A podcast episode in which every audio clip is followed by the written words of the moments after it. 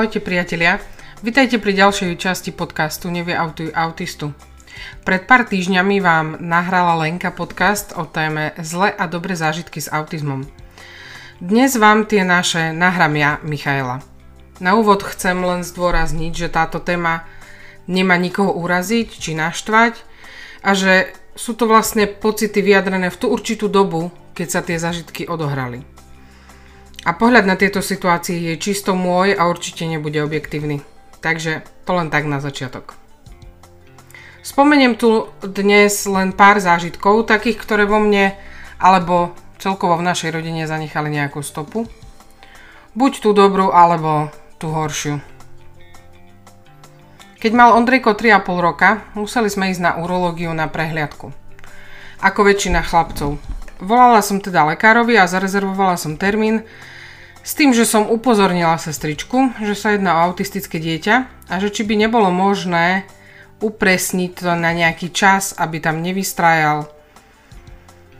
Sestrička bola chápavá a objednala nás na deväť tridsať presne, čo sme boli veľmi radi. Vravela, že si to zariadi tak, aby nemal v tú dobu lekár nikoho. Prišli sme do čakárne a pár minút sme museli čakať. A bol tam jeden pán, očividne vojak.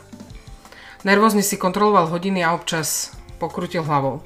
Keď sestrička otvorila dvere, spýtala sa, že či je tu Ondrejko. Ja som hneď vyskočila a vravím, áno, tu sme. Sestrička na to, no poď Ondrejko. Samozrejme, že trochu plakala, nechcelo sa mu ísť. V tom zvýšeným hlasom ten vojak sa ozval, že on tu bol skôr a že čo to má znamenať, že on je na rade. My sme teda zastali, že asi teda pôjde on, keďže tu čaká, samozrejme. V tom sa sestrička otočila a povedala mu: Buďte rád, že môžete v zdraví počkať. Chlapec má prednosť. Myslím si, že tu nie je čo dodať k tomu. Bol to veľmi pekný, veľmi pekná reakcia sestričky. Doteraz na to veľmi rada spomínam, pretože niekedy človek zabudne, že tie deti, aj keď nemusia mať autizmus, sú to proste deti a nedokážu tak čakať, ako by si dospelý prial.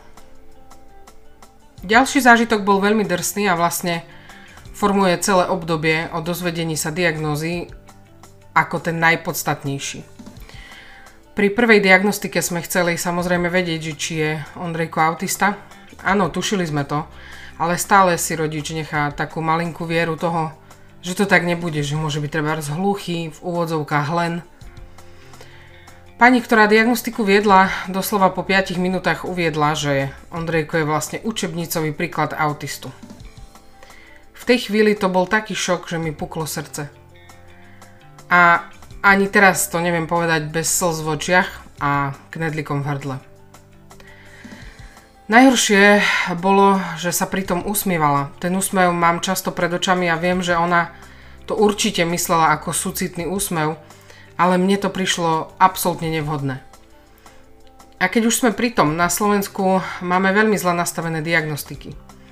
Rodičovi sa nedostane podpory, pretože odborníkov je veľmi málo. Čakacia doba na diagnostiku je viac ako rok, čo je nemysliteľné pri, tých, pri týchto deťoch. A rodičovi sa nedostane podpory, pretože je odborníkov málo a vlastne dostanete nálepku a idete preč. Bez návodu, bez pomoci.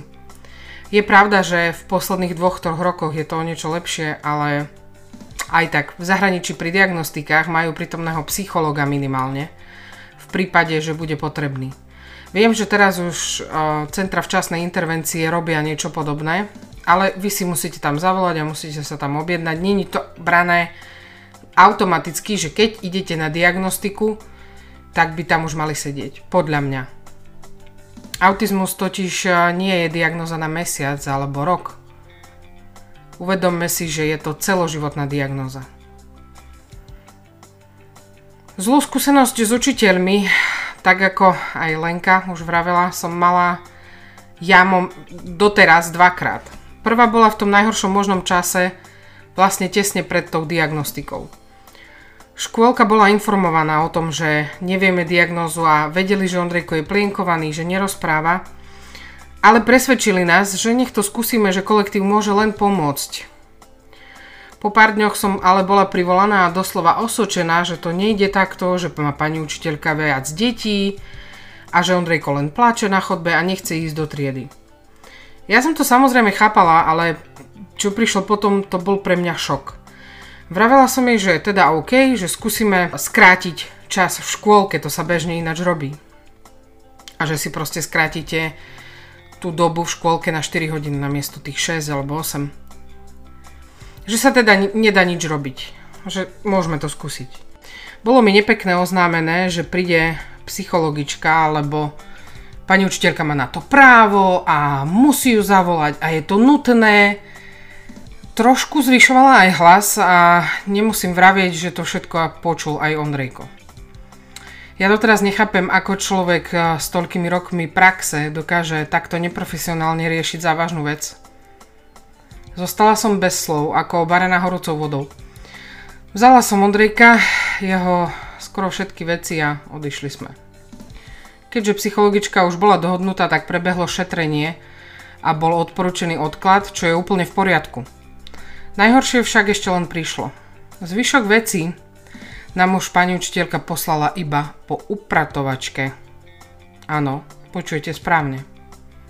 Za mňa bol toto velikánsky fail, nezvládnutá komunikácia a vlastne posunulo ma to síce ďalej, poučila som sa z jej chýb a verím a dúfam, že nikdy takto nešokuje rodiča. Toto si totiž nikto nezaslúži.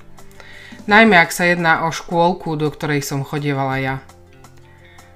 Po šetrení psychologičky ma ešte nepríjemne bombardovala tá dotyčná pani učiteľka telefonátmi, kedy príde správa a prečo ju ešte nemá, ona to musí zaevidovať.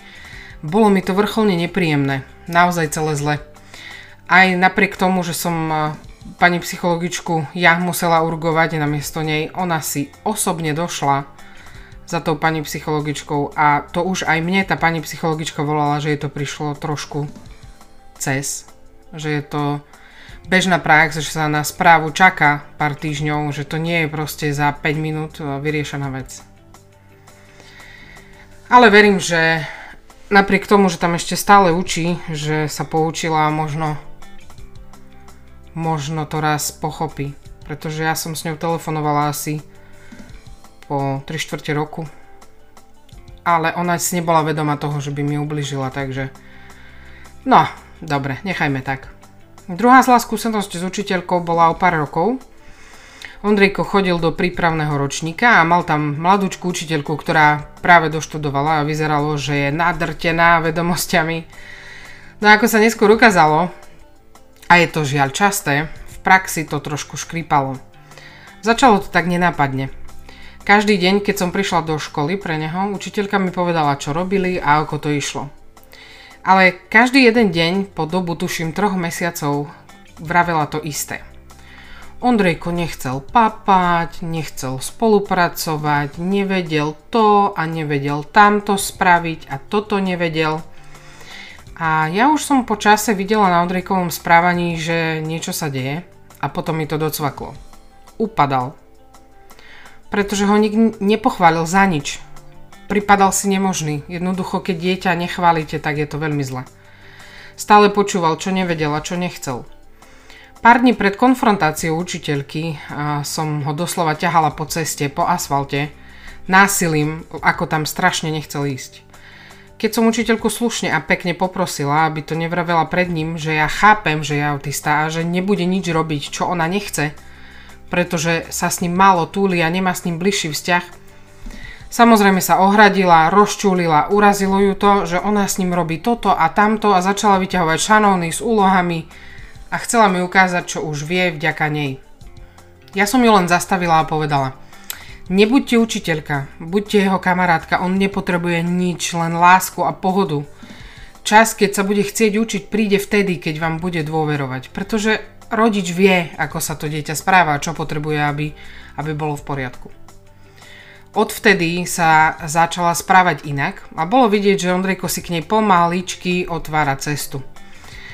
Rodičia, prosím vás, nebojte sa bojovať za práva svojich detí, najmä takých, ktorí vám nepovedia pravdu, pretože nerozprávajú. A taká malá rada pre učiteľov. Učte deti láske a pokore. Poďme teda na niečo krajšie. Boli sme s Ondrejkom u úžasných ľudí v Chorvátsku na dovolenke a už párkrát sme navštívili jednu reštauráciu, kde majú výborné jedlo. Prvýkrát, keď sme tam boli, vlastne aj potom, keď sme tam boli, Ondrejko plákal, niečo mu tam nevyhovovalo. Čašnička prišla, podala mu farbičky a papier, aby si kreslil. Keď sme jej povedali, že sa ospravedlňujeme, že ruší, že je autista a trošku sa musí ešte učiť správať v spoločnosti, povedala, že je to úplne v poriadku a pohľadkala ho po tvári. Odvtedy, keď sme tam prišli o pár dní alebo o rok či dva, tak už si nás pamätala a snaží sa nám jedlo priniesť čo najskôr. Aj napriek tomu, že Ondrik nemá rád si len tak kresliť, stále mu tie farbičky prinesie a usmieva sa na neho. Láskavosť ľudí je proste niekedy úžasná.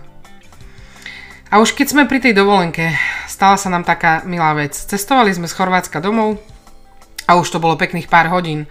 Tak sme si povedali, že sa zastavíme len niekde vo fast foode, niečo rýchlo zjeme a pôjdeme ďalej. Zastavili sme teda v Maďarsku v ká ef cé. Vošli sme dnu, objednali, zaplatili a zistili sme, že sa im pokazili friťáky.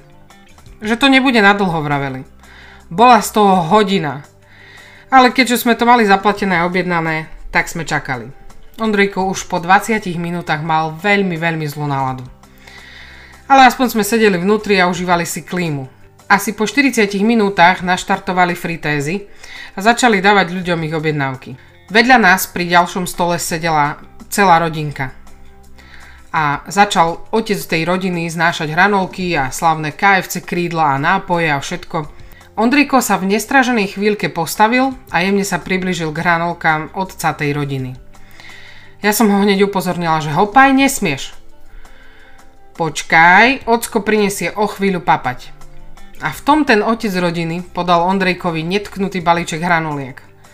Ondrejko sa za sekundu vrhol, na nich zahryzol. Ja pozerám v šoku, čo sa deje. Tak mu po anglicky ďakujem a vravím, že mu ich vrátim. On len kýval, že v poriadku. Zrejme nevedel po anglicky a ja zasa po maďarsky. O pár sekúnd mi došlo, že Ondrejko vyzerá nevychovane, lebo nepoďakoval. No za to žvachoce s tými hranolkami akoby sto rokov nejedol. Tak som tomu pánovi poďakovala a vysvetlila, že syn je autista a že nerozpráva, ale že asi vidí, že mu spravil veľkú radosť. Že cestujeme z Chorvátska už pár hodín a že ako vidí, Ondrejko miluje hranolky.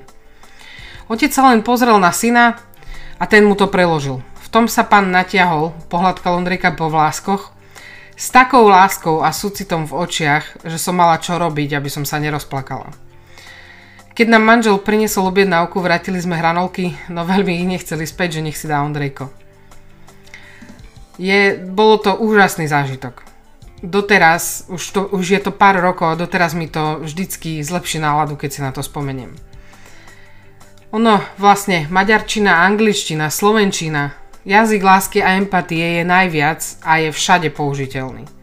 Nepotrebujete vedieť žiadne frázy. Ďalší nepríjemný zážitok je trošku takého súkromnejšieho rázu, ale nech, aj Lenka povedala tie svoje. V rodine sme mali svadbu a neboli sme pozvaní na ňu. Najprv sme sa čudovali, že ako je to možné a nakoniec nám prišlo vysvetlenie jednou vetou, ktoré bolo fakt divné a úprimne nechápeme ho ani po toľkých rokoch. Znelo, nepozvali sme vás, lebo chápeme, že sa s Ondrejkom nedá. Myslím, že k tomu nič normálne nejde povedať. Tých zážitkov je ešte viac než dosť, ale to by som tu musela nahrávať podcast tak na šesť hodín. Možno nahráme ešte pokračovanie, čo vy na to? Ďakujem, že ste to dopočúvali až sem, budeme radi za každú spätnú väzbu, za zdieľanie, komenty na Facebooku, možno námety na nejaké témy. Nájdete nás na www bodka nevyautujautistu bodka es ká, na fanpage Facebooku Nevyautuj autistu a na Instagrame Nevyautuj podtržítko autistu. A na záver, prosím, buďte k iným milí, neviete, čím si prechádzajú. Nezazerajte, radšej sa opýtajte, či nepotrebuje dotyčný pomôcť. Lebo pamätajte, autizmus nemusí byť vidieť.